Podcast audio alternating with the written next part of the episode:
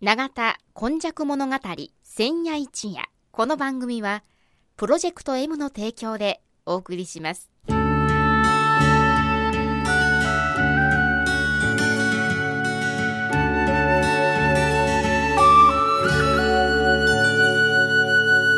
戸は港があることで多様性のある町となりました。しかしその港というのは神戸港だけを指しているのではありません。山から海へと注ぎ込む川のある地域には素晴らしい砂間が広がり海の流れと川の流れに相まった。この永田地域一帯も神代の昔から自然の生んだ港がたくさん点在していました。そして港は海外からの素晴らしい知恵や文化をその往来する人々と共に受け入れる場となり豊かな暮らしを生み出していったのつまり自然が生み出した小さな港が瀬戸内海を望む永田地域にはあちこちにあり長い長い時代を超えた昔から大陸や朝鮮半島の人々との交流を紡いできたのです。この番組「永田今昔物語千夜一夜」これはこの地域を育んできたこれらの多様な人々の往来とそしてここが住みよいということで定住してきた人々の培ってきた様々。を一人一人の視点で読み解き解析し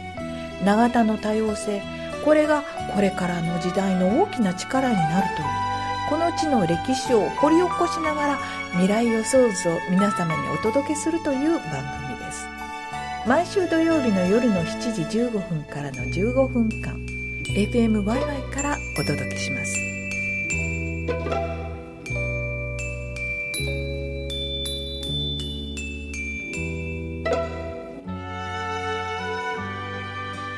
様こんにちは。今日もこの番組の時間がやってまいりました。司会進行 FMYY のキムチ焼きそしてこの98夜はこの方の登場です。須磨で生まれ、須磨で育ち、八十数年、井上勇です。よろしくお願いします。よろしくお願いします。さて98夜の今日はどういうお話でしょうか？今日はですね、須磨寺のご地如来、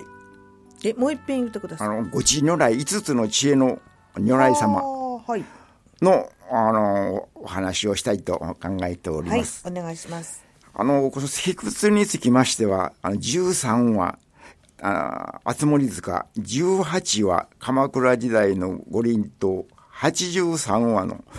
あの、すま、あすすまの長田のせあ石仏文化財というののお話をさせていただきましたがそう、でしたね。はい、今回はですね、す、あの、須磨寺に、あの、祀られております、あの、ご地如来、これ石像なんですけども、はい。これは、神戸十三仏霊場の11番に、ほうほうほうあの、あの、で祀られております。はいこれもですね、ちょっとこの神戸市内では、あの、お寺さんでご地如来を祀られているじあお寺さんは非常に少ないんですね。あの、京都あたりではちょこちょこありますけども。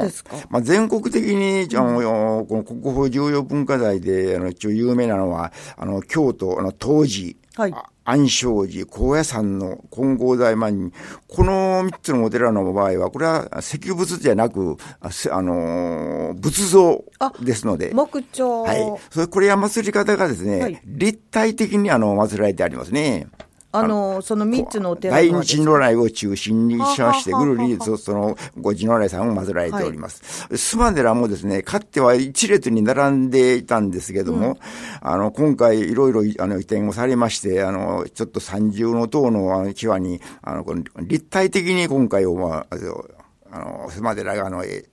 祀られたんです。これも、まだこれは後からまだあの、お話も出るんですけども、非常に珍しく須磨寺はですね、あのー他の仏像もたくさんあるんですけども、やはりこのご地如来さんというのは、やはり珍しく立体的になりますと、改めてやはり、あなかなか立派な、あのー仏様だなということがよくわかるんですね。そしてこのご地如来と言いますとですね、大日如来のはいはい。お知恵、知恵をですね、ええ。5つに分けた、そういうような役割を果たしている、あのー仏さんですね。まず、そ、そしてその特にあの、密教に、あのーににあのーあのから中心に来てる、その、あの、5つの、あの、如来ということもですね、よく言われてるんですが、これはやはり、まあ、あの、専門的に、これはあの、まあ、仏道のそういう学者の先生方とか、お寺のご住職はやっぱり専門なんですけども、私もちょいかじりで、あの、ちょっと話はなかなかこう難しいんですけども、やはり弘法大師や、あの、密教の広めのためにですね、やはり中国から、あの、このご地ということを日本に伝えられたということが、やっぱりあの、語られておりますね。そして、この、ごち如来の銅像はですね、あの、銅は、あの、大日如来を、あの、中心にしまして、向かって、右手前より、風空性成就という如来様。はあ、それから時計回りにですね、はい、悪臭如来。はい、それから宝生如来、はい、阿弥陀如来、はい、この5つはあの配列になっておりますね。阿弥陀如来っていうのは聞いたことあるんですけど。はい、あの、阿弥陀如来とそもそもお釈迦様ですね。ああ、そうですか。はい、それから、とも先ほど言いました、一列に並んでるというのは、あの、やはり関東でもですね、あちこちありまして、もちろん四国でもあのよく混ぜられております。やはりあの信仰はやっぱし非常にその熱いということも、あの、語られているんですね。うん、それからこの須磨寺のこのごちの来はですね、あの、割合にこの、あの語源というんですが、あの、始まりが、あの、はっきり明記されておりまして、はい、スマ、スにですね、前回、何かの時にお話ししたと思うんですけども、スマで古文書がありまして、はい、東山歴代という古文書がありまして、はい、その古文書の中にですね、この、ごちの来を起訴された方が、あの、明記されておりますね。これは元禄4年、1691年、今から327年前にですね、播州明石の住人、茶屋表吉英という、これ、というんですかね、兵衛という方がですね、寄進されてるんですね。これもあの、非常にこの1メーター20センチぐらいあるその座像なんですけどですね、あの、花崗岩系統でですね、顔立ちと言いましょうか、その立体的と言いましょうか、この見事にですね、この立派な、あの、この石像物なんですね。で今回、これがちょっと、あの、移転されたのはですね、この327年間にですね、はい、須磨寺にこの寄贈されてから3回場所が変わってるんですね。これもですね、その、あの、私は須磨寺の館長さんにもお話したことあるんですけども、あまりも珍しいんじゃないでしょうかと。普通一回そのその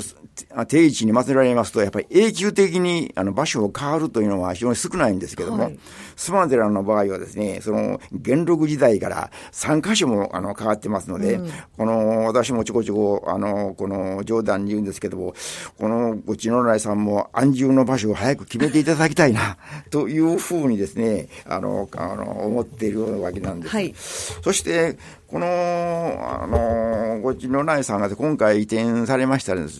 あの、記念しましてですね、ライトアップがされたんですね。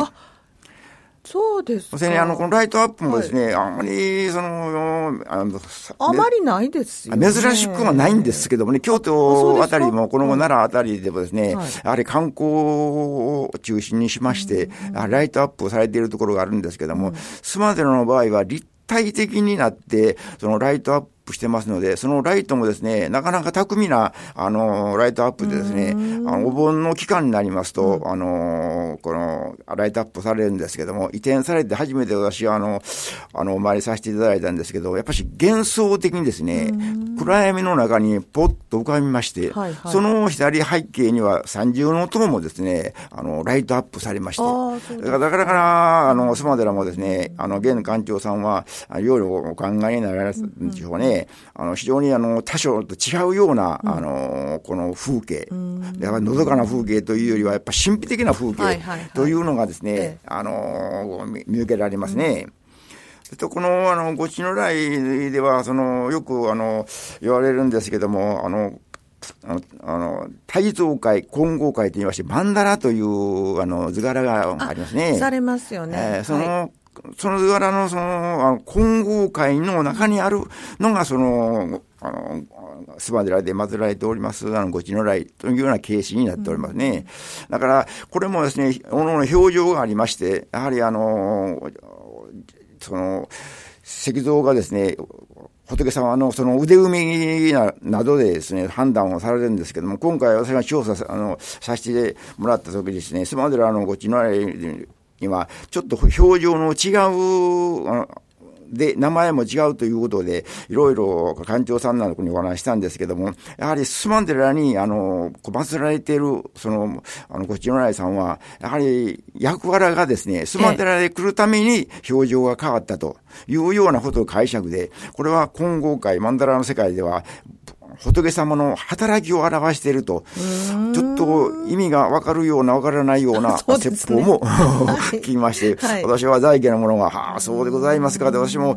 いろいろ愛しを取るつもりで、あの、こう、資料を持っていったんですけども、やはり仏の世界はですね、そういう微妙な、あの、ところがあるんだそうですね。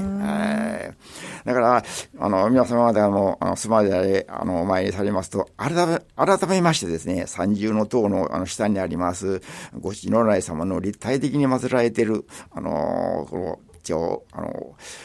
点拝んでいただいたらいかがでしょう。それも今回はですね、あの、洗浄されましてですね、はい、真っ白になりましてですね、本当に見事にですね、あの、きれく、あの、おそらく300年前の当時のような姿で、あの、祀られてるようになりましたね。だから私は子供の頃から言いますと、なんとなく、この、苔むして、うん、仏像、あの、石仏らしいというような感覚があったんですけれども、はい、現在は真新しく、平成の石像仏、そういうような感じを受けますね。ということは、あの、彫刻されたものが、こう、まあ、神戸の街中でいろいろ置かれていますけれども、そのように芸術性もこう見え隠れするそうですね。で、細かく、その表情、あの、この検知とかいろいろこう、表情があるんですけども、その表情の手先もですね、その石造物はですね、巧みにやっぱし、あの、この、彫られておりますね。じゃあもう本当にあの300年、400年近く前の方々、えー、現在のようなそのいろいろな機材がなくてのみ一つでそれを表されたという、ねはい、そうですね。おのおの表情が違いますのでね。そしてこのうちの内さんは、まあ、あの、文化財も300以上になっておりますので、あの、神戸市とか兵庫県あたりがですね、指定文化財に、あの、指定されてもですね、おかしくないような、あの、石像ですね。だから、この、よく、あの、その霊場巡りでですね、あの、この、回られるんですけど、その須磨寺の場合は11番はですね、悪臭の来。うんということになっております。はい。だから、11番、あの、13番まで、その、あるんですけども、これはやっぱし、ああの、神戸市内から言いますと、やはりあの、須磨寺さんがですね、えー、神戸市内は 4, 4火事ありまして、垂水が1火事、はい、西区で3火事、はい、北区で5火事、はい、13箇所のお寺がですね、あの、これも、あのー神戸開港120周年の時にですね、そういう関係者があの、それまして、あの、この神戸十三仏霊場というのを作られたそうなんです。これも、開口にちなみましてですね、我々、この、霊場は、あの、古いはずなんですけど、はいはい、この神戸十三仏霊場は比較的新しい霊場というふうになっておりますね。はい。だから、あの、この、令状はもうあの、この順番にまあ回るということなんですけども、これバラバラですので、やはりこの順番に、東から、あの、まあ、西と、また北から南というようなことなんでしょうけども、やはりこういうその各寺院のあのご住職、そしてやはりあの、そういう赤道、あの、仏像関係者のですね、集まりで、こういう、あの、一種的な、グループ的な、あの、存在で、こう、霊場ができたんじゃなかろうか、というのが、あの、在家から見た、あの、一つの感想ですね。はい、なるほど。えー、この前のあの、和田さんのお話にも合わせて、この神戸という地にも様々な霊場というものがあり、またあの、この長田からすぐ近くの須磨寺のところに、えー、新しい試みでもって生まれ変わったというような石物があるということも、えー、教えていただきました。今日お話しいただいたのはこの方です。妻の住人井上勇でした。では来週もまたお楽しみにお聞きくださいませ。この番組はプロジェクト M の提供でお送りしました。